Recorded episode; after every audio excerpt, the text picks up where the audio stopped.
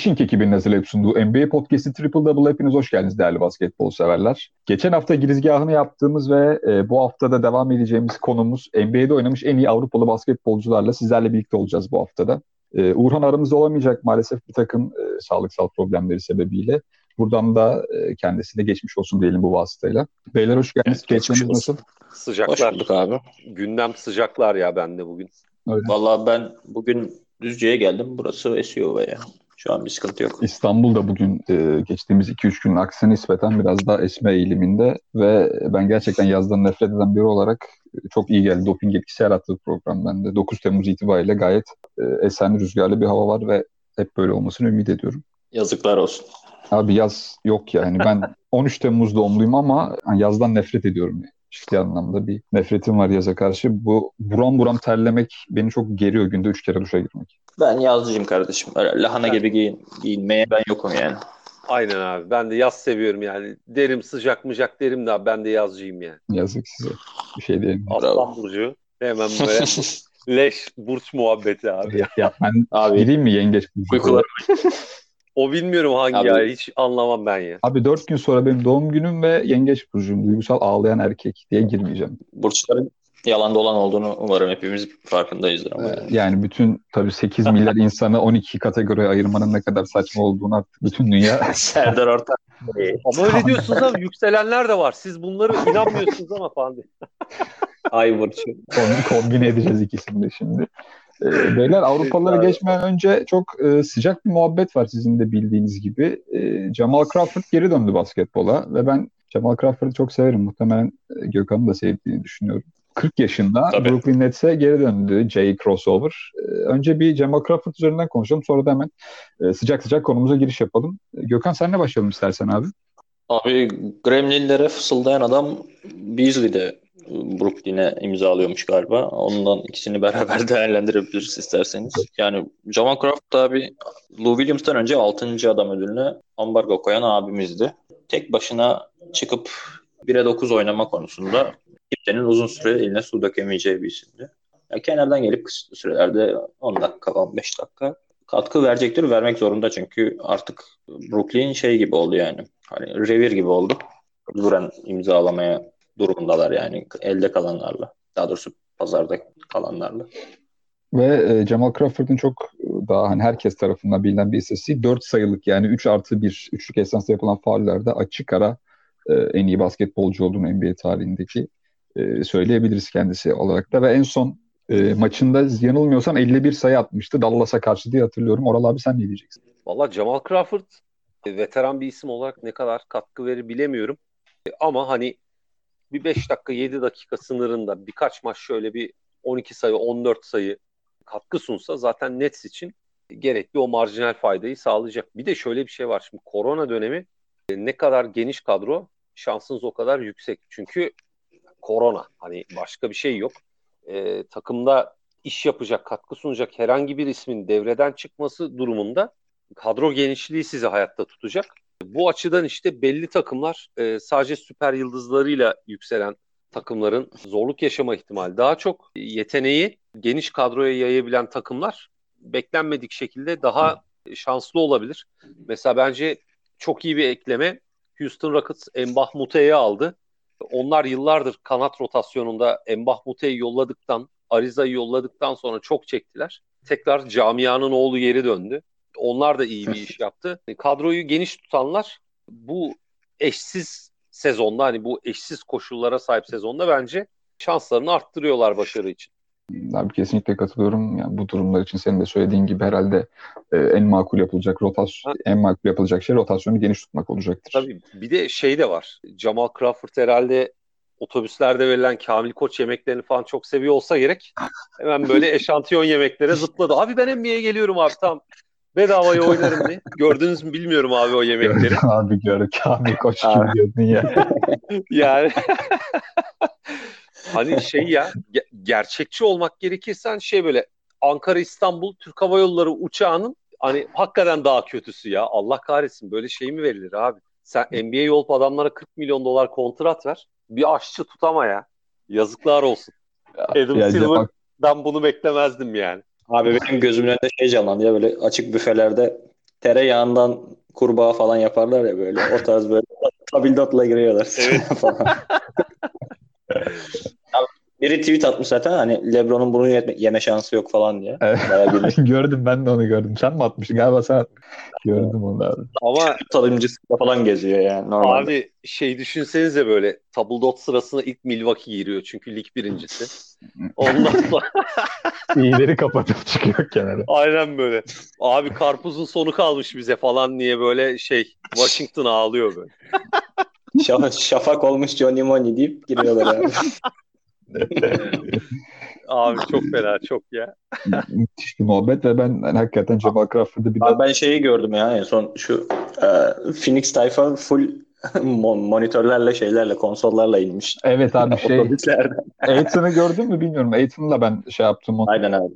Ruh hastası manyak. Direkt şey stream stream'e falan Caşart stream'e açmış direkt ya. Call of Duty falan.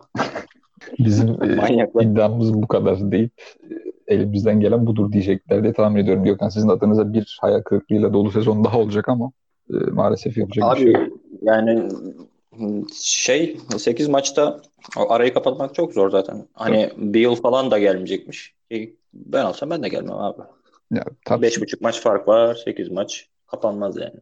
Kesinlikle katılıyorum. Ee, isterseniz Avrupalı basketbolculara e, geçelim ve e, burada listeyi Türk basketbolculardan açalım diye e, düşünüyorum. Geçen hafta yaptığımız programda e, birkaç eleştiri de almışım bu konuyla alakalı. Çok dağınık olduğuna dair ki e, biz de tekrar tekrar dinlediğimizde bu durumun e, gerçekten doğru olduğunu fark ettik açıkçası. E, bir hafiften toparlayalım o zaman Türk basketbolcularla. Oral abi senden başlayalım diyeceğim. Herhalde e, Türk basketbolcular genel itibariyle Hidayet ve Mehmet Okur üzerinden şekillenecektir diye tahmin ediyorum. E tabii şimdi Türk basketbolcuların NBA hikayesi her ne kadar kronolojik olarak Mirsat Türkcan'la başlasa arada İbrahim Kutlay falan olsa bile isimler olarak bu, yani bu oyuncuların NBA özelinde bir iyi bir temsil sunmadıkları, iyi bir kariyer yapmadıkları gerçek. Hani Hidayet ve Mehmet NBA'deki Türk oyuncuların hala da bayrak taşıyanları, referans noktası. Bu iki isim zaten hani Hidayet All-Star seçilmemiş olsa da All-Star kalibresinde bir oyuncu bir takımı NBA finallerine çıkarabilecek kalitede oyun oynuyordu. E, bugünün bile e, en çok talep ettiği oyuncu türü olan hani point forward, round böyle tutkal oyuncu denen oyuncu türünün o dönemde bile NBA'deki en iyi örneklerindendi. E, Mehmet Okur bugün NBA'de olsa hani nasıl bir kontrat alır, kimler peşine düşer düşünemiyorum. Haliyle bu iki oyuncu bizler için çok önemli. Ama bunların dışında da yine mesela Ersan İlyasova NBA'de yıllardır tutunuyor. Yıllardır kendi çok iyi bir kariyer yaptı. Hani zaten şeyi düşündüğümüzde yani NBA'de başarılı olmak kavramının içini ne doldurur? Benim şahsi görüşüm draft edildikten sonra bir kontrat daha alabiliyorsan en az. Hani çünkü NBA'ye gittin ve NBA seni e, liginde tutmak istiyor şu veya bu takımlar vasıtasıyla. Bence başarılı olmuşsundur. Ersan İlyasova yıllardır 10 yılı geçti e, NBA'de. Hani Hidayet Mehmet'ten sonra ve Ersan'ı e, yaptığı katkıları çok önemsiyorum. E, onun dışında da şu anda zaten Cedi ve Furkan şu anda aktif önemli oyuncularımız. E tabi bu arada 2000'lerde işte Semih Erdenler, Ömer Aşıklar falan da e, NBA'ye geldi. Ki Ömer çok, çok özür dilerim abi araya girdim. Ömer Aşık gerçekten e, duvar olarak belli bir dönem e, çok çok faydalı işler de yapmıştı. Gerek Chicago gerekse Houston formalar altında. Tabii tabii yani çok iyi bir kontrat aldığını hatırlarım. Hani herkes şey demişti vay be bu adama nasıl da verdiler bu kontratı diye. Hani NBA'de bir yani yabancı tabirle bu reputation dedikleri o ismi, o şeyi, statüyü kazanmıştı.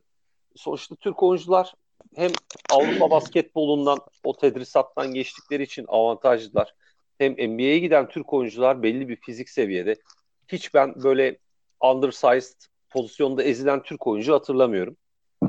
Bunlar hani bizim Türk oyuncuların NBA'de bence başarılı olmasını, tutulmasını sağlayan faktörler. Tabii İspanyollar, Yugoslavlar, Litvanyalılar kadar çok oyuncu gitmiyor ama şu anda mesela Cedi bence bu sezonu başarılı kesinlikle geçmedi ama bir garanti kontrat aldı. E, Furkan bence önümüzdeki sezon kesin garanti kontrat alacak. Yani burada eski programlarda konuşmuştuk. hem kronolojik olarak hem de bugün olarak e, NBA'deki Türk temsili yani sayı olarak bugün çok yeterli gözükmese de başarı ve kalite çıtası anlamında e, bence NBA'de tutunmuş, tutunmaya hak etmiş bir seviyede. Ama en başarılı gelmiş geçmiş Türk oyuncu kimdir diye de bir toparlayacak olursak benim için Hidayet Türkoğlu.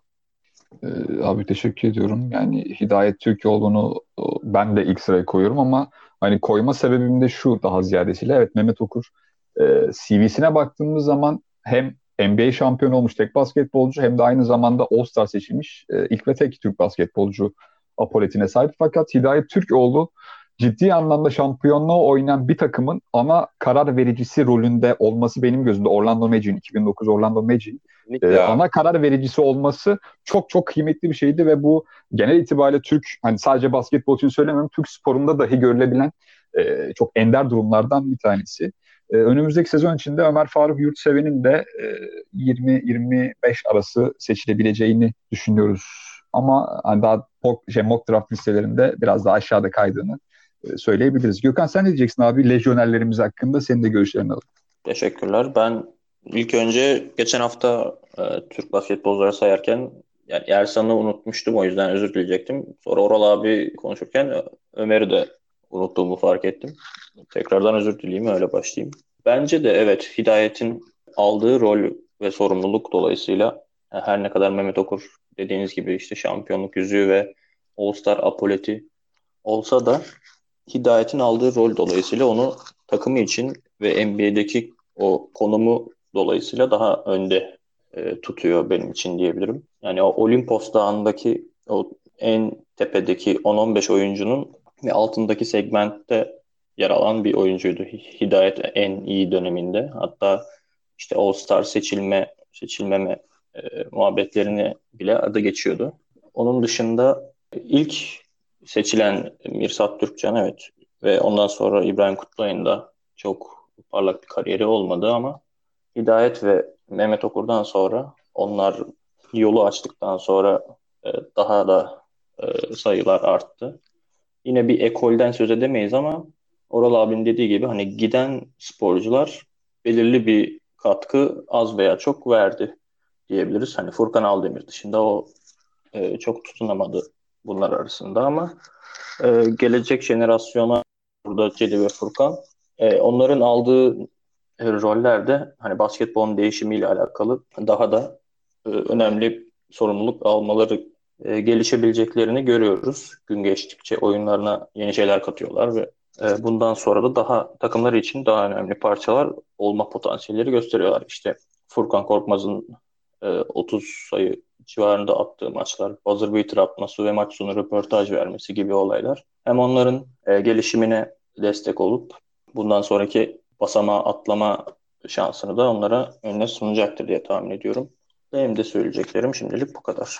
Türk basketbolculardan sıradaki diğer ekollere geçmeden önce hani seçilip fakat NBA'ye forma giymemiş birkaç lejyonerimiz var. Ben aklıma gelenleri söyleyeyim. Ee, İlkan Karaman seçilmişti 2012'de. Aynı draftta zannediyorum İzzet Türk Yılmaz da seçilmişti ve e, Cenk, Cenk Akyol'un da e, seçildiği Takas reis. vardı evet, Cenk Akyol'un. Cenk, Cenk 2005 Akyol olması lazım Cenk'in de. Yani Amerika'ya ayak, Amerika'ya ayak basmadan 5 takım gezmesiyle ünlü. Ya Cenk gerçekten ama altyapılarda hatırlarsınız siz de inanılmaz bir süperstar geliyor falan diye sürekli bir şişirili şişirili ama maalesef kariyeri e, o kadar da verimli geçmedi açıkçası kendisinin. Yani gerek Avrupa evet, basketbolu zaten NBA'ye giremedi. Hı hı, sürekli hakları takas edilmişti. Yani bir yerden sonra artık takibi zorlaşmıştı bayağı. Ee, Bu arada yani... geçen hafta tabii Gökhan'ın dediği kim olduğunu bilirsin sen var. Hani biz tabii artık onu ruhen pek şey yapmadığımız için, saymadığımız için. Ama o da sonuçta bir şekilde girdiği dönem Enes Kanter'de hani Türkiye'den gelme işte NBA oyuncusu diye şey yaptı. Kendi kontrat falan da aldı. Onu da toplamda bir çuvala koymak gerekirse pek de bir şey hissetmeden bir çuvala yine koyabiliriz yani. Şimdi sadece kronolojik olarak ve isim çoğunluğu olarak hani eksik geçmesin diye sayıyorum ama bir heyecan yaratmadığı da onun da tabii hani üçüncü sıradan draft edilip beklentileri düşününce hani onun da geldiği nokta aslında e, hücum reboundu ve sayı konusunda çok meziyetli bir isim olarak lanse ediliyordu 6 yaş kategorilerinde ancak savunmadaki zaafları dediğiniz gibi hani beklenilen seviyenin gerisinde kalmasına yol açtı.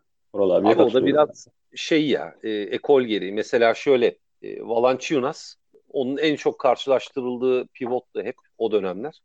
E, hala kendisi Valanciunas NBA'de tam old school eski tarz bir pivot ama sağlam, sert, güven veren bir adam. Savunmada kova değil. Yani yanından her gelen geçen sayı atmıyor. Bir de bu özelliklere sahip olmak var. Sahip olmayınca bir şekilde rol oyuncusu olarak belki kerhen buluyorsunuz şansınız varsa. Öyle abi. Doğru.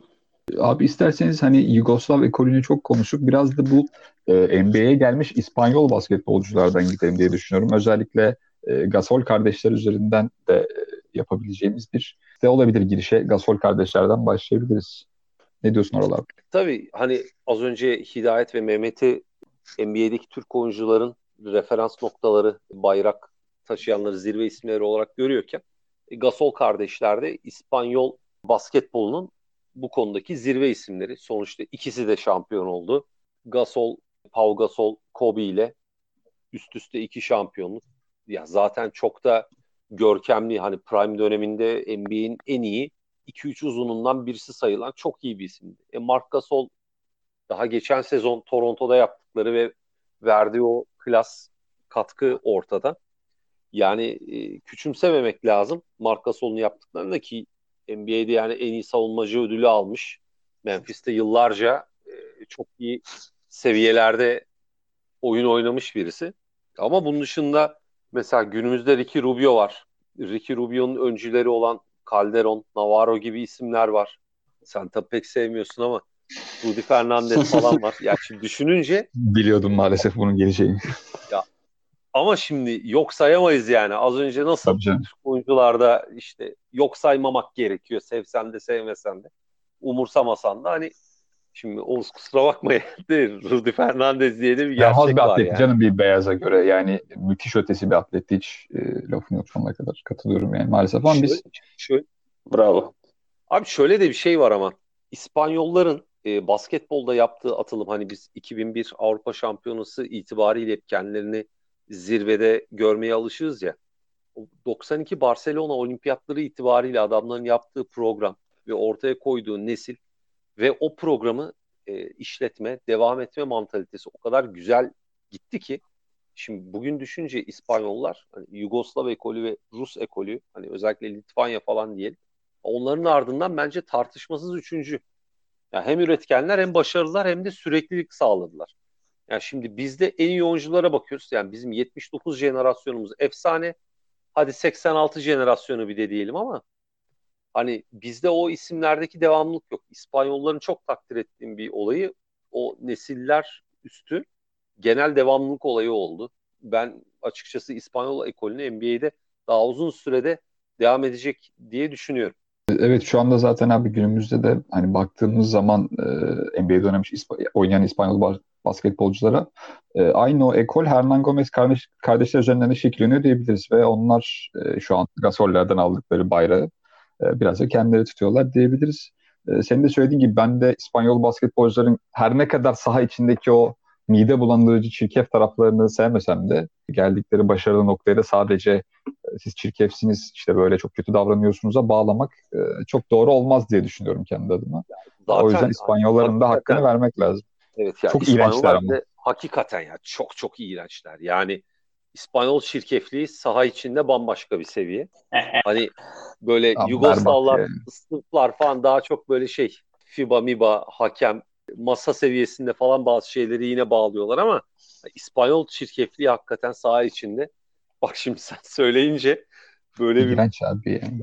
Sinir yani Gerçekten çok, yani hakikaten iğrenç. Şimdi düşünüyorum abi böyle kafamda zihnimde bir takım kurdum. Böyle Calderon, Rudy, Lul, 4 numara Felipe Reyes tabii Allah'ın belası onu da alabiliriz. Felipe Reyes İspanyol basketbolu kurduğumuz zaman hani 5'e de Gasol kardeşlerinden birini koyabilirsin. Hani Pau biraz daha böyle abilik vasfını öne çıkardı ama unutulmasın ki o da hani 2014-13 öncesinde gerçekten inanılmaz derecede ağlak bir adamdı. Bu 5 herhalde ağlama konusunda rekor kırar yani. Çok kötüler yani. Her düdükte böyle bir hakeme itiraz 5 kişi etrafını sarma falan. Midem bulandı. Gökhan sen ne diyeceksin abi İspanyollar hakkında? Senin çok e, çeken bir konu değil farkındayım ama senin de değerli görüşlerin bizim açımızdan çok mühim biliyorsun. Ee, teşekkürler Oğuzcuğum. Ben de işte e, İspanya'daki e, NBA'de oynayan İspanyol oyunculara bakıyordum. Hani kaçırdığım olmasın bu sefer diye.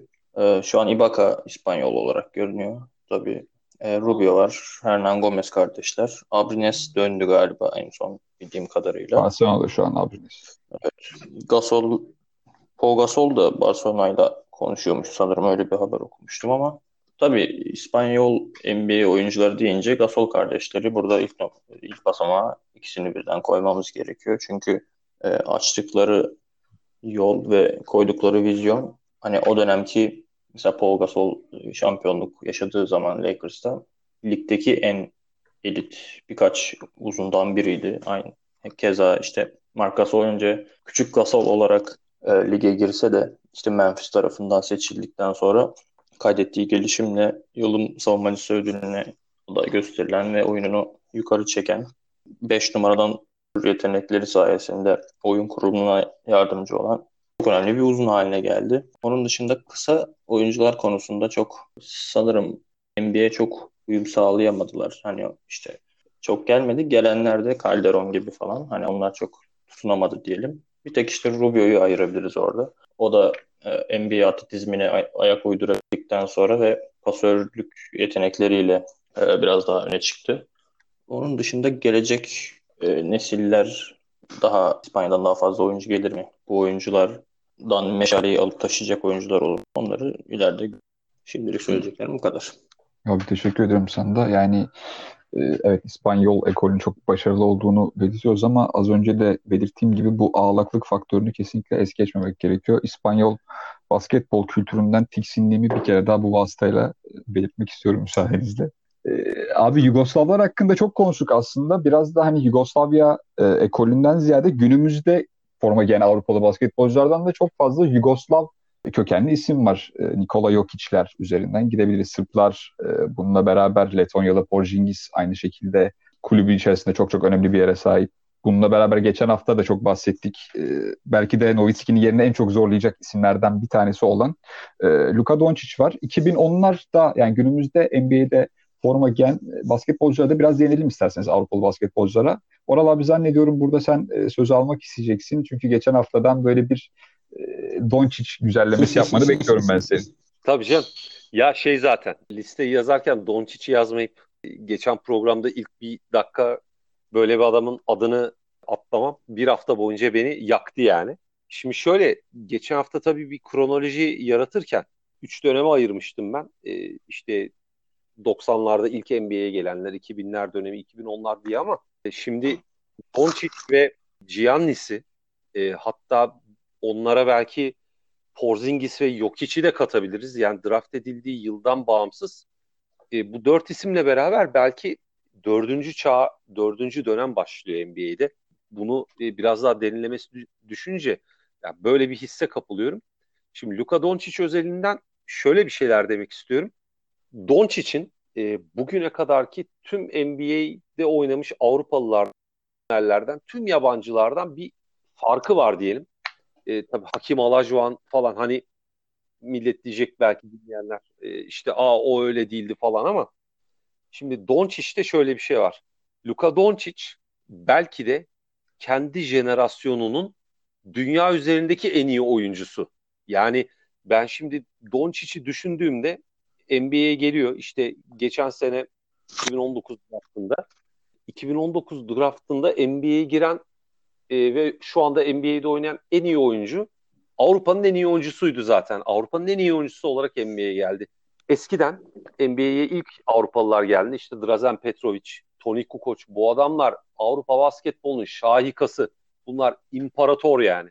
Ama bir geliyor e, NBA'ye işte yedek görev adamı, 6. adam, 8. adam. Ama artık yıllar içinde gelişim öyle bir yere gelmiş ki jenerasyonun Avrupa'daki en iyi oyuncusu Luka Doncic şu anda kendi jenerasyonunda NBA'in en iyi oyuncusu.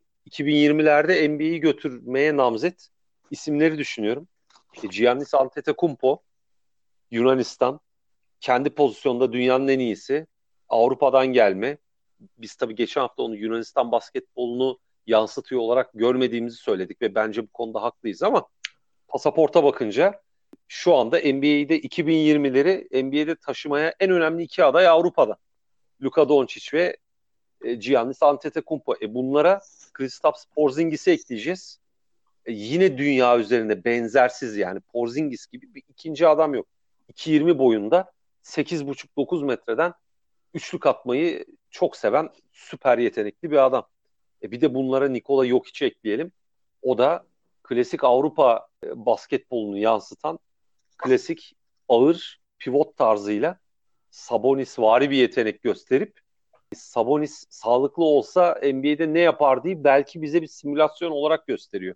Bu dört isim bambaşka bir yerde. Çünkü şimdi Goran Dragic'ler, işte Mirotic'ler, Rudy Gobert'ler, Bogdanovic'ler bir sürü isim var. Hani ha bu arada Bogdan Bogdanovic mesela e, bir franchise player olmasa da şöyle bir şey düşünüyorum mesela. Bir oyuncu var Avrupa'dan gelme. E, eskiden Avrupa'nın dediğim gibi yani en iyi oyuncusunuz. Avrupa'da basketbolun tanrısı statüsündesiniz. NBA'de 8. adam 7. adam. Bugün Bogdan Bogdanovic free agent olacak. En aşağı 20 takım salary cap'inde yer varsa gözü kapalı kontrat verir.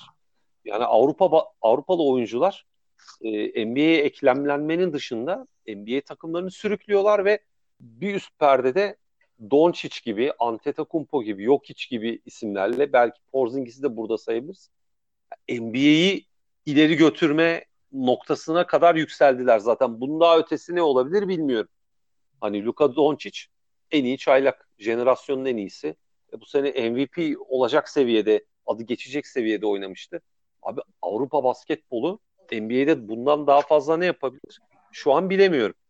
Valla kısa kesmeye çalışıyorum ama o kadar başarılı ki adamlar. Yani Rudy Gobert'leri falan saymıyoruz artık yani. Adam NBA'nin iyi savunmacısı ya düşününce. Overall'da son 7-8 seneyi düşünün. NBA'nin en iyi savunmacısı. Rudy Gobert yani. Sadece şu an İsmen e, zikrediyoruz. Evet bu diğer dört isim kadar hücumda durdurulamaz ve korkunç bir silah değil diye ehmeh yapıp adını saymamayı falan tercih ediyoruz. 90'lardaki 2000'lerdeki oyuncuları Gober'le kıyaslarsak Gober onların yanında yine ikonik bir noktada duruyor. Kesinlikle. O da bir gerçek. E, abi Bogdan Bogdanovic dedim ve beni çok derinden yaraladın. Gözyaşlarımı bayağı e, siliyorum yani, yani yaptığım her paylaşımda. Çok şaşırdım.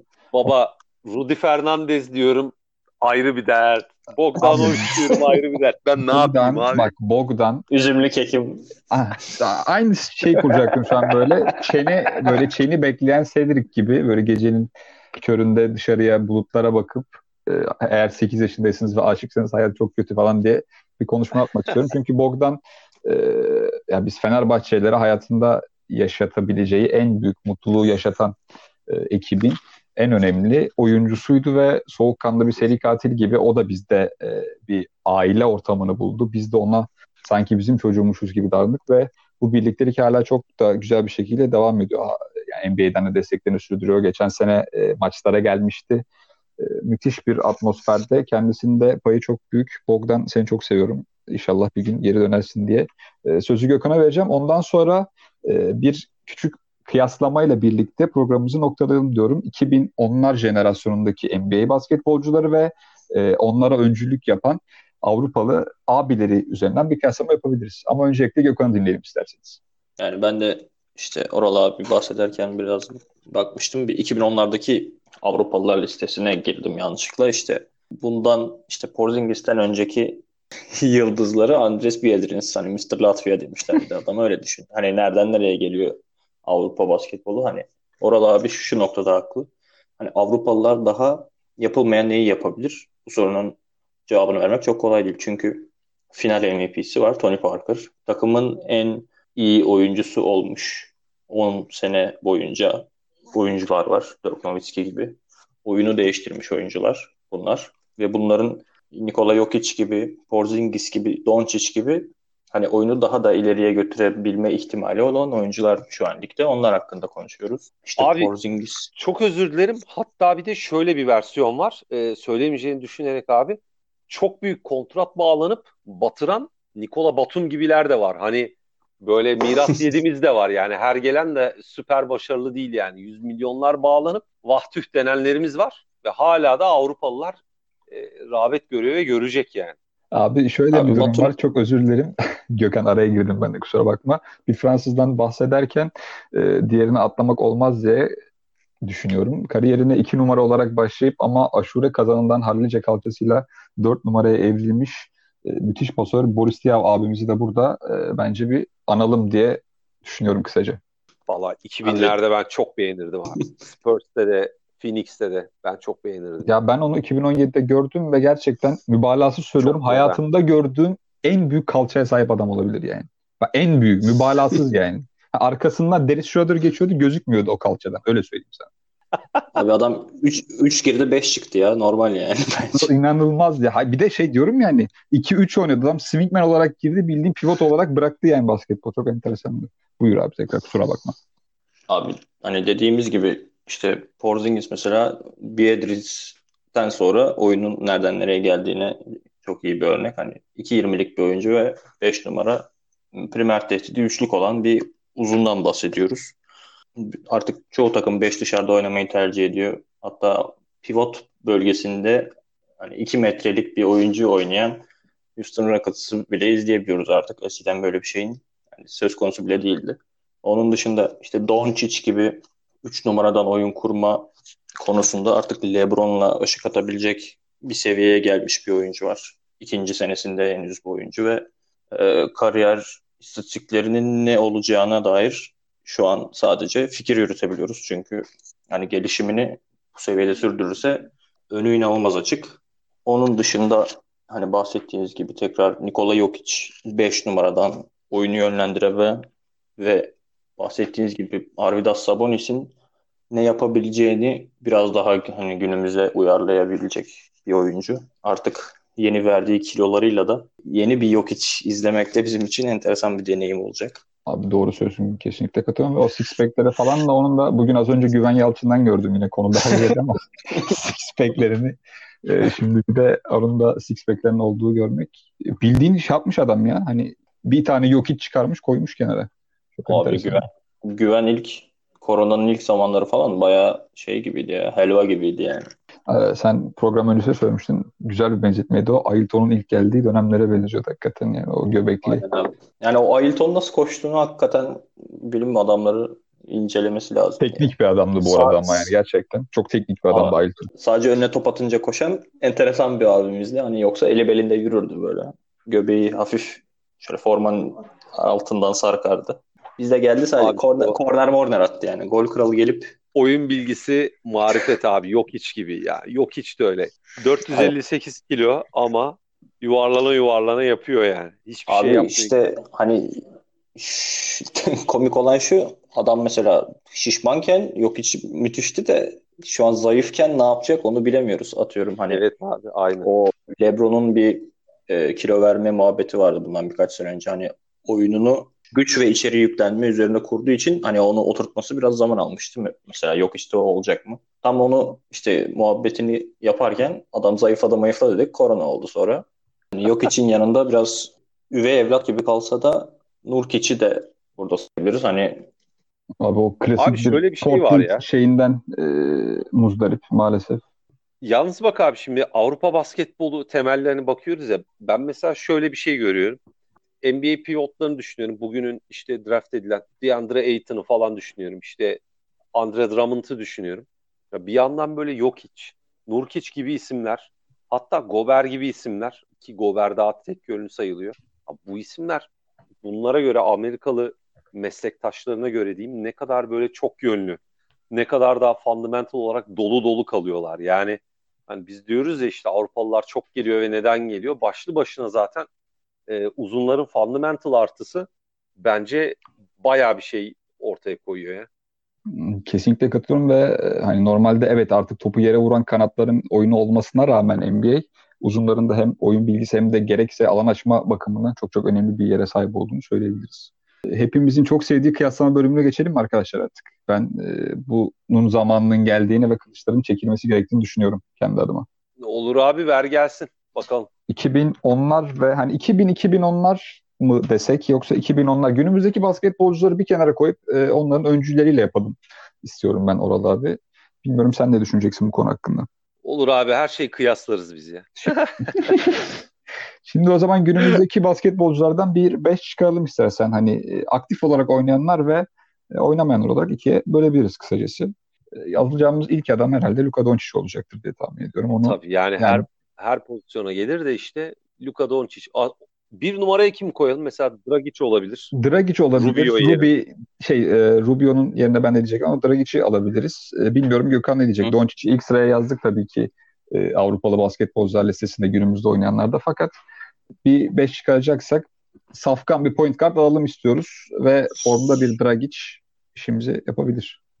Abi formda Dragic yani Phoenix'teki son zamanları bence de evet hani önemli bir katkı veriyordu ama bence şu an Rubio daha önde gibi ama. Siz- Ya, Klasik Ben- bir Phoenix'te ben- olan konuştu. ben- Abi ben açıkçası Dragic'i Rubio'ya tercih ederim ya. Hem daha delici hem şutu daha iyi. Abi Rubio zaten bu sene geçen yaz daha ziyade geçti. Ondan önce şut denen bir mefhum maalesef Rubio'da e, yer almıyordu. Bu zaman şey yapalım o zaman bir wild card kullanalım. Hangisini seçeceğimizi en sonunda karar veririz bir takıma göre. İki Tamam, Doncic'i onu- alabiliriz herhalde. itirazım yok. Ya sadece Tabii ya. Ya Şeytan çünkü avukatı. abi şu an ligdeki en fazla asist yapan takım Phoenix'miş sanırım. Hani onun da başında. Dümende Rubio var şimdi. Belgelerle gelmeyelim.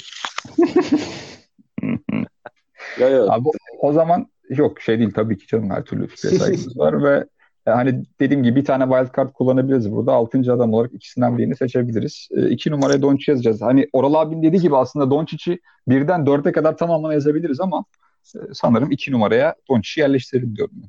Aynen abi. Ama işte 3 numara direkt All-Star seviyesine bakıp bakmadan ben mesela Bogdan Bogdanovic'i çok ideal görüyorum ya. Bogdan'ı Söylemez. yazabiliriz. E, Ben kesinlikle zaten bunu söyleyecektim ama Gökhan tarafına ağır lince uğrarım diye bunu senin söylemen daha doğru oldu. Benim görüşüme göre. Kardeşim siz beni nasıl lanse ediyorsunuz ya? Milletin önüne atıyorsunuz. Avrupalı düşmanı konuşma çok fazla. Avrupalı düşmanı kardeşim benim. Yalan mı?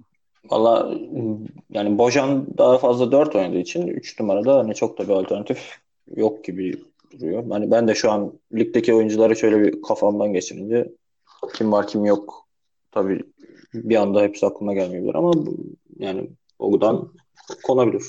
Şu an zaten aklımıza geldiği kadarıyla e, hani yaptığımız için çok fazla dinleyicilerimize zannediyorum bize bu konuda anlayış göstereceklerdir. E, dört peki- numaraya Geliyoruz aynı noktaya. Yanis var mı yok mu? abi e, Uğurhan bu programda da yok ama e, Uğurhan'ın ruhu adına konuşmak istiyorum. Ben Yanis'i her ne kadar dediğimiz Koyalım. gibi e, Avrupa içerisinde çok fazla göremesek de zannediyorum bir Yunanistan ikinci ligi macerası vardı. Ondan sonrasında direkt olarak e, Milwaukee Bucks'ta başladı kariyerine. E, koyalım diyorum ben yani sayalım diyorum bilmiyorum siz ne dersiniz? Sonuçta Yunan sayılıyor abi yani. Abi adam hani Yunan milli takımı Aynen. forması giyiyor. Aynen aynen. Ben ortalık karıştırmak için dedim. Korkutucu bir e, takıma doğru evriliyoruz. 5 numaraya da herhalde e, ortak fikir olarak da yok hiç en makul adayımız Herhalde Joker. yok. Aynen. Evet. Hani Yannis olmasa 4'te Porzingis denebilirdi ama Porzingis biraz ikinci uzun gibi kaldı artık yapacak bir şey yok. Abi yani yedekler bile efsane yani. Karşıdaki yani Porzingis, Gobert. Bottas, Sabonis falan hiç saymadık ama hani onlar da Aynen. bayağı Babasını onlar da yedek. Babadan oğula nesil bunlar diye böyle. Babasını sayacağım şimdi. Yani bu sene kendisine çok uyuzum. Monster'ların bütün reboundlarını topluyor. Beni fantazide bitirdi. Yalnız çok geliştirdi kendini. İnanılmaz geliştirdi. Domantas kendini. Aynen aynen. Zaten abi Oklahoma'dan kaçan serpiliyor ya. Olduk ne gerek adam yani takasta geldiği nokta hakikaten başarı. Yalnız e, ben böyle teorik olarak hani kurduk takıma pratikte baktığım zaman da gerçekten Yanis'i dışarıda şey içeride tutup e, bunu 5 4 dışarıda yapabiliriz. Ha. Çok tatlı bir takım oldu. Yanis'e uygun da bir takım oldu. Hepsi şut atabilen. Adayı. getirirsek tam dört dışarıda oluyor yani. Abi şöyle hani aslında senin dediğine geliyorum. Mesela e, Yanis'ten dolayı 5'e Porzingis bu takıma çok daha uyar ama hani Porzingis hem 5 numarayı sevmemesi hem de biraz daha hani Jokic'e göre hafiften bir çubuk kraker kıvamında olduğu için savunmada e, o yüzden hani çok sağlıklı bir 5 olmazdı diye düşünüyorum. Yoksa hani Yanis'e uygun bir takım kuracak olsak kesinlikle ben hani ilk yazacağım adamdır Porzingis yani. Abi orada biraz şey gibi yapılabilir. Hani işte bu sene Indiana'nın uzun ikilisinde işte Domantas Sabonis ve Miles Turner'la 4-5 hücumda ve savunmada rolleri değişerek oynaması gibi bir şeyler belki orada kullanılabilir yani. Bence bu 5 çok tatlı oldu abi. Çok hoşuma gitti. Bu 5'e ısındım yani. Ben sana Winner. uyuzluk olsun diye bir tane 3 numara bulayım şimdi. Avrupalı da dur bakayım. Var mı kardeşim benim? Şimdi Avrupalılarda basketbolu bırakmışlar üzerinden gerçekleştireceğiz zannediyorum listeyi. Dolayısıyla Pau Gasol'ü bilmiyorum. Hani ileride tartışırız onu ama şimdi kısalardan başladım. Gasol alacağız mı almayacağız mı? Alma, Gasol'ün alınmadığı bir listeye ciddiye bile alasım gelmiyor benim ama e, hani basketbolu bırakmadığı için teorik olarak kendisine de çok e, yüklenemeyeceğiz. Abi onun Belki yani ruhu, ruhu bıraktı ya. Bedenen duruyor da ruhen bırakmış sayabilir. Barcelona'ya bir şey söyleyeyim Barcelona'ya gider ise eğer hani kafasında şöyle plan varmış diye e, okumuştum bilmiyorum ne kadar doğru. Barcelona'ya gidip e, 2021 Tokyo olimpiyatlarında bırakacakmış artık ondan sonra artık zamanında geliyor. Yani 41 yaşındasın yaşıtların SGK'dan emekli olmak üzereyken hala e, top peşinde koşmakta bilmiyorum ne kadar doğru. Safkan bir point guard pozisyonu için ben Tony Parker önereceğim abi. Efsaneler listemizin Vallahi, Avrupalılarına. Bence de ya hani Petrovic'i ne yaparız diye düşünüyorum. Onu iki numaraya koymak daha Değil mi? Aynen abi. Yani Birazdan... Ben çok sevmem şeyi e, Tony Parker'ı. Gerçekten hani oyun stili falan da bana çok hitap eden bir arkadaş değil ama hani yaptığı başarıları görmezden görmezden gelmek çok çok e, büyük bir haksızlık olur kendisine. O yüzden Tony Parker'ı ilk sıraya almak zannediyorum. Çok doğru olur point guard listemizde. İki numara efsanemiz diyelim artık. Mozart. Aynen abi. Dražen Petrovic üzerinden gidelim. Bu da çok tatlı bir takım oldu bu arada. Baktım biraz undersized abi, kalıyor ama ya. çok tatlı bir takım. Yok abi yok. Yetenek olarak çok fena yani. Çok yüksek evet. Ee, üç çok numaraya bilmiyorum siz ne diyeceksiniz ama benim kafamda her zaman bir şütör var bu üç numara için. Ee, siz de katılırsınız. Abi Peja Stojkovic bence. Peja yani. Geçen hafta ben Krilenko dedik ama Krilenko yerine Peja daha iyi bir üç numara abi. Yani çünkü hani Peja'nın burada underside takıma karşı bir rebound katkısı olabilir olacak. Abi. Yani Şiremp'i bilmiyorum. Ne olarak düşünüyorsunuz? Şiremp Abi Detlef Şiremp şöyle Hocam. biz program öncesi Oğuz'la da konuşuyorduk. E, yani Detlef Şiremp mesela bana mesaj falan atan da oldu. Hani Detlef Şiremp NCAA'lerde oynayıp direkt NBA'ye geçtiği için hani Avrupa ile hiç aslında ilgisi olmamış bir isim. Yoksa Avrupa kıtasında doğup diyeyim yani herhalde NBA'ye olan ilk insan. İlk Avrupalı Detlef Şiremp şey All-Star olan özür dilerim ama NCAA'den geçme abi. O yüzden hani her şeyi oradan geçme. Kendine iyi bak Detlef Schrempf. O yüzden evet ya. Detlef Schrempf ve o dik saçlarıyla.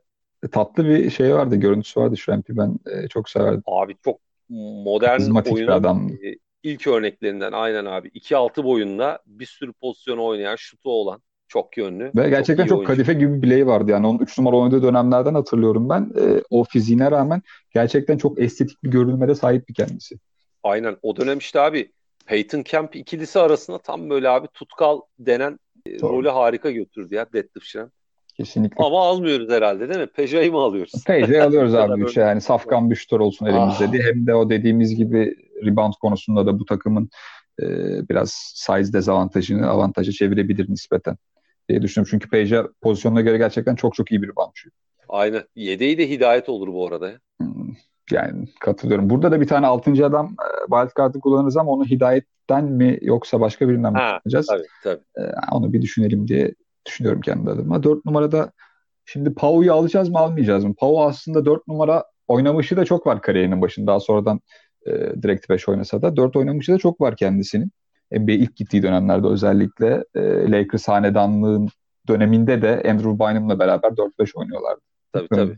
Pau'yu ne diyebiliriz? Bence olabilir ya. Yani Pau Gasol'ü artık 40 yaşında olması sebebiyle veteranlara sayıp bu efsane eski ekibe eklemek bence daha uygun. Orada Tony Kukoc falan da olabilir ama evet. e, bence Pau Gasol'ü e, veteran ekibe yazalım. 4 numarayı Pau'ya teslim ettik o zaman. Hak ee, eder abi. Ke, ta, kesinlikle tartışmasız hak eder. Yani ben hatta e, NBA'de oynamış en iyi ilk 5 Avrupalı arasında da kesinlikle gözüm kapalı yazacağım. Kalibre Abi bir, kendisi. bir saniye ya. Biz bu kadar günahla nasıl bitireceğiz bu programı? Abi evet. Dirk Nowitzki ya. Onu 5 diye düşündüm. Sonra Sabonis'i wildcard diye şey yapacaktım. 4-5 e, geldi benim kafama diyorsun? ama ben öyle düşündüm. Hani Pau'yu 5 yapıp wildcard'ı Sabonis yaparız diye düşündüm ama sonradan sen de dedin ya. Şimdi bir şey diyemeyeceğim abi. Yani Valla ben de aklım çünkü bende de tabii biz şimdi karşılıklı içimizden düşündüğümüz Aynen. şey olmuyor. Farklılık oluyor. Ben Sabonis'i direkt yazdım yani. Beton temele Sabonis'i Sabonis'i ilk yazdım. Üstüne takımı kur dedim yani. Messi'yi tahtaya yaz. Ha, o zaman 10 tanesini şöyle yapacağız et abi. Ben kendi fikrimi söyleyeyim. Ee, şimdi Tony Geldim Parker, öyle. Dražen Petrovic ve Peja konusunda hemfikiriz. Doğru mudur beyler? Bu Evet üçlü abi. konusunda. Dörde Nowitzki diyelim. Evet. Ee, Yani beşe Sabonis ve wildcard Tamam. olarak da altıncı adamımız e, Pau Gasol olsun. Bakalım nasıl olacak. Abi A- Avrupacı Süper. olanlar sizsiniz. Yani benim çok söz hakkım yok beyler. Zaten Az önce laf ediyordun. "Ben- Beni nasıl tanıtıyorsunuz insanlara diye. düş- düşe düşe Survivor Haim'e döndüm bu programda. Yok abi sıkıntı yok. Hallediyoruz. Problem olmadı. E, şimdi tekrar o zaman takımları verelim. E, günümüzde forma giyen Avrupalı basketbolcular listemizde point guard pozisyonu Goran Dragic oynayacak. 2 numara Luka Doncic, 3 numara Bogdan Bogdanovic, 4 numara Giannis Antetokounmpo ve 5 numarada Nikola Jokic. E, şimdi baktığımda gerçekten çok tehlikeli bir isim. E, ler ordusu daha ziyade korkunç bir takım yani gerçekten. Ben şimdi sizi kudurtmaya geleceğim. Eyvah. Sen tehlike. eskileri de say. eskilerin e, ilk beşini verecek olursam e, oyun kurucu pozisyonlarını Tony Parker ve Dražen Petrovic e, oluşturacak bu ekipte. E, forvetler Peja Stojakovic ve Dirk Nowitzki. E, pivot pozisyonumuzu da e, pivotun tanımı olarak alabileceğimiz Arvidas Savonis dolduracak. E, wild card'ımız e, bu veteran takım için Pau Gasol, günümüzde oynayan basketbolcular içinse Ricky Rubio olacak. Buyur Gökhan sendeyiz abi. Ha, Porzingis. Porzingis olmasın mı? Porzingis Porzingis'i yani. tercih ederim ben. Peki. Porzingis yazalım o zaman. Porzingis diye düşündüm ben. Tamam. İkisini de Abi şimdi yani e, yani Sabonis hariç fizik olarak günümüzdeki Avrupalı oyuncular biraz fark yaratıyor gördüğünüz üzere. Yani tabii ki çok değerli ve önemli oyuncular. Vicdansız. Yani yani dediğim gibi bunlar çok önemli yerlere gelmiş ve gelecek olan oyuncular. Tabii ki skor anlamında da hani pasörlük anlamında da e, kendi dönemlerinin en önemli oyuncuları arasında yer alan oyuncular. Tabii e, Avrupa'daki e, en iyi Avrupalı e, Nowitzki tartışmasız. Hani o takımı e, biraz daha onun üzerine kurmak, böyle bir farazi konuşmak ve böyle bir maç olacağını düşünürsek hani takımların oyun planlarının üzerine kurulacağı oyuncular üzerine konuşabiliriz. Nowitzki 4 numarayı değiştirdiğinden bahsetmiştik geçen hafta. O kendi takımı için çok en önemli oyunculardan başında gelen oyuncular biri olacak. Ee, yeni jenerasyon Avrupalılarda Yanis ve günümüzdeki Milwaukee e, dominasyonuna bakacak olursak e, dört dışarıda dizilip Yanis'e alan açma üzerine kurulu bir oyunu var Milwaukee'nin. Bu takımda da o kurguyla hareket etmek ve dört e, şutu olan oyuncu ve Yanis etrafına şekillenmiş bir takım görüyoruz. Yani siz konuşun ben fikrimi en son söyleyeyim. E, ben topu Oral abiye atmadan önce çok kısa kendi yorumumu yapayım. Her ne kadar Avrupa ve nostalji konusunda e, çok çok e, düşkün bir adam olarak kendimi lanse etsem de günümüzdeki basketbolcuların kesinlikle fiziksel olarak çok çok ağır bastığını düşünüyorum. Sabonis dışında hani Sabonis e, arkasına alacağı her adamı potaya sokabilecek kalibrede bir isim olduğu için hani o konuda hiç şüphemiz yok ve hani Yanis'in o içeriye drive'larını, korkutucu, vahşi drive'larını durdurabilecek isimler arasında kendisini sayabiliriz. Ama işte e, hani Tony Parker'ın keza Dražen Petrovic'in e, eşleşmeler konusunda biraz e, eksik kalabileceğini düşünüyorum. Ya ben işte üç numaraları ikisinde e, Sırp oyuncular e, oluşturuyor. Bir tanesi Safkan Şutor'un tanımı Peja Stojakovic, diğeri Bogdan Bogdanovic. E, günümüzde onun biraz da update edilmiş hali gibi şutu da var ama kendi pozisyonunu yaratabilen, topu yere vurabilen çok e, günümüze uygun bir kanat oyuncusu. Ben bir adım hani yüzde 51'i 49 olarak maalesef günümüzdeki basketbolcuların daha önde olduğunu düşünüyorum kendi adıma. Maalesef mi? Yani- Yazıklar olsun. Çok sevdiğim için e, maalesef diyorum yani tarihi ve nostaljiyi. Bilmiyorum Oral abi ne diyecek? Ya ben de mesela kurduğumuz fantezi takımlara baktığımda şey düşündüm yani e, ben de açıkçası eski o oyuncuları önce olmaları e, benim de hani ilk gençlik yıllarında bana verdiği heyecan sebebiyle ayrı bir kefeye koyarım.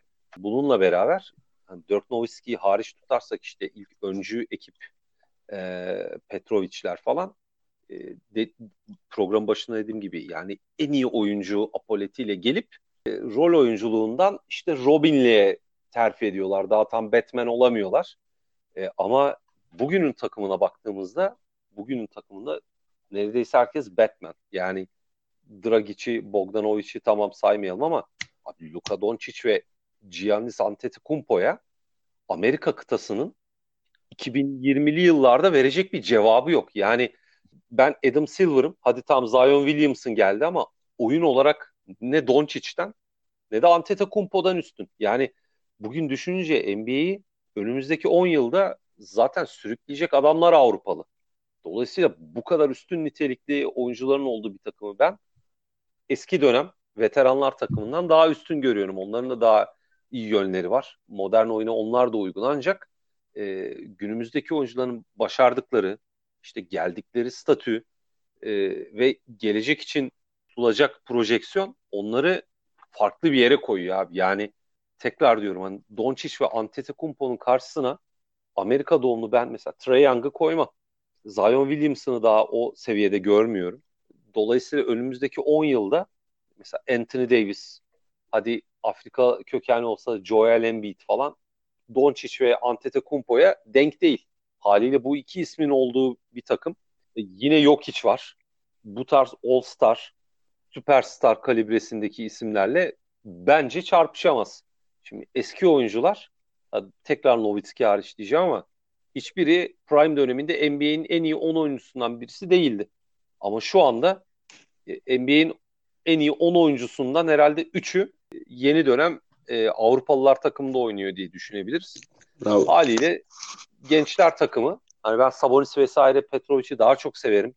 Ben de hani duygusal yerleri ayrı ama yok abi gerçekçi evet, bakacağız ve ikinci takımı bir değil iki adım öne koymak gerektiğini düşünüyorum abi. Ben bir diyorum abi yine o şeyden e, çıkamıyorum psikolojiden, nostalji psikolojisinden çünkü ya, hani Sabonis'in falan da yapabilecekleri. Abi tabii ki yani abi Sabonis vesaire hani o ekol işte NBA'de başlangıcı yaratan adamlar çok kıymetli ama abi Doncic, Antetokounmpo ve Jokic beraber Wildcard'da Porzingis bu adamlar önümüzdeki 10 yıl kendi pozisyonlarında NBA'in en iyi oyuncusu olacaklarını düşünüyorum.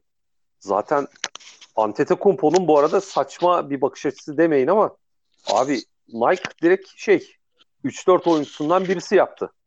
Ya bu adamlar Avrupa eskiden abi mümkün değildi. Doncic yine Jordan'ın atleti. Adamlar artık ticari olarak da büyüyor. Bence Avrupa artık bu isimlerle beraber dördüncü çağda bambaşka bir yerde ya. Hmm. Haliyle de takım olarak da abi ben birinin önüne koyarım ya ikinci takım.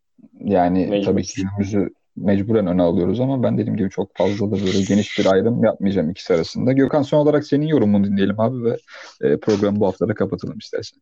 Abi yani dediğiniz gibi hani Oral abi iki adım sen bir adım dedin. Ben üç adım diyorum. Çünkü terörist. Orada yani Dragic dışında geride oldukları bir alan yok benim gözümde. Şöyle ki hani Sabonis e, önemli bir uzundu. Hani pas yeteneklerinden falan bahsediyoruz. NBA gelişin aksadığı için e, bu kadar etki yapamadığından bahsetmiştik NBA'de. Yani Nikola Jokic, e, Sabonis'i övdüğümüz şeylerin defans hariç çoğu hatta daha da fazlası belki yok işte mevcut hani Kyrie Irving seviyesine yakın crossoverlarla hani iki tane behind the back üst üste yapıp fadeaway üçlük atan bir pivottan bahsediyoruz ve bu pivot işte kilo vermeden önce yaklaşık yani 120-130 kilo 150 kilodan bahsediyoruz. Böyle bir oyuncu. Manyak bir oyuncu yani. Hani eski bundan 15 sene önce birini ışınlayıp hani televizyon başına oturtsan yani gözleri fal taşı gibi açık izleyeceği 5 oyuncudan kurulu bir e, yeni jenerasyon Avrupalı takımı var. Yani isteseniz hani Greek Freak, Greek Freak lakabının hakkını verebilecek bir oyuncu. İskinin fade, tek ayak fade away'ine belki yani e, savunması imkansıza yakın bir şut. Ama biri savunacaksa onu yani savunabilir diye düşünüyorum. Tony Parker, Dragic e, eşleşmesinde Tony Parker'ı bir adım önde görüyorum ben. Çünkü Dragic e, lige geldikten sonra hatta alay konusu bile olduğu zamanlar olmuştu ilk başlarda Phoenix'teyken. Ama kendini geliştirdi. E, artık e, ortalamanın üstü bir delici ve e, şutunu da geliştirmişti. Ancak Tony Parker'ın deliciliğiyle ve e, yön değiştirmesiyle e, floaterlarıyla baş edebileceğini ben çok düşünmüyorum. Tony Parker'ı orada bir adım öne koyuyorum. Hakeza e, Drajan Petrovic de e, şütörlük ve skor üretme potansiyelini yani dönemin en önemli oyuncuları arasındaydı. Ben de e, şöyle söyleyeyim. Önde olan oyuncuların daha büyük fark açacağını düşünerek şu anki e, Avrupalı oyuncuların bu karşılaşmayı rahat önde bitireceğini söyleyebilirim. Yazıklar olsun sana da başka hiçbir şey demiyorum. Büyük farklı önde götürecekmiş bilmem neymiş. Ee, Biz de yalan yok kardeşim. Biz bias konuşmuyoruz. Biz... Peki kardeşim ne diyorsan öyledir. Biz de yalan söylemiyoruz. sevgimiz var yani ona da bir şey sevgimizi de aşkımızı yani, da bu kadar şey yapamıyoruz. Daha aşırı aşk yoktur. Diyecek seviyede. Kesinlikle şey yani en sev çok fazla sevdiğim adam da yok bu arada Avrupalılara. Sadece nostalji için söylüyorum. Parker'ı sevmem. Drajan Petrovic'e çok sıcak bakan biri değilim. Peja'yı hani ince biriktir falan Aa, severiz. Nowitzki'yi de şeyini severim mesela. E, karakteri müthiş kendisi. Ama Sabonis dışında gerçekten böyle çok çok seviyorum dediğim bir adam yok yani benim. Ama nostalji sevgimden dolayı biraz Hiç daha farkı darattım. Beyler ağzınıza sağlık. Müthiş bir programdı. Bu Avrupalı defterinde böylece kapatmış olduk. Bununla beraber hani hakkını vermediğimiz, unuttuğumuz başka birkaç isim varsa ki kesinlikle vardır. E, affola çünkü tamamen çok üst düzey basketbolcular üzerinden ve doğaçlama her ne kadar çalışsak da program öncesinde baksak da böyle doğaçlama olarak e, giden bir program. Ve mutlaka unuttuğumuz, atladığımız e, isimler vardır yani tartışmasız bir şekilde. Tabii. İçin evet abi. Ben yani kapağı. şey gibi Ümit Aktan'ın programı gibi Anadolu'yu karışık karışık geziyorum abi. Marjanovic, Guduric. Her ne kadar Avrupalı sayılmasa da mesela ben Luis Scala'yı çok severim. O da inanılmaz underrated bir adamdır bana göre ki dünya şampiyonalarında yaptığı Aynen. şeyler de e, akıl alır gibi değildir Arjantinli olarak. Manu Ginobili ve Geçen Luis Scala'nın hakkını Aynen abi. Bir de Oberto. Ginobili abi. Bologna yıllarından. Ben hani daha bir Avrupalı gibi hep görürüm yani tarzıyla da öyle. Oyun tarzıyla da. Eurostep'çim benim çok severim Ginobili'yi. Aynen aynen abi. Beyler ağzınıza Çok sağlık. güzel bir seri geçti ya. Müthiş bir programdı abi. gerçekten. E, Finishing ekibinin hazırlayıp sunduğu NBA Podcast'i Triple Double'ın bu haftada sonuna geldik değerli basketbol severler. Önümüzdeki hafta yepyeni bir konuyla sizlerle birlikte olacağız efendim. Hoşçakalın. Hoşçakalın.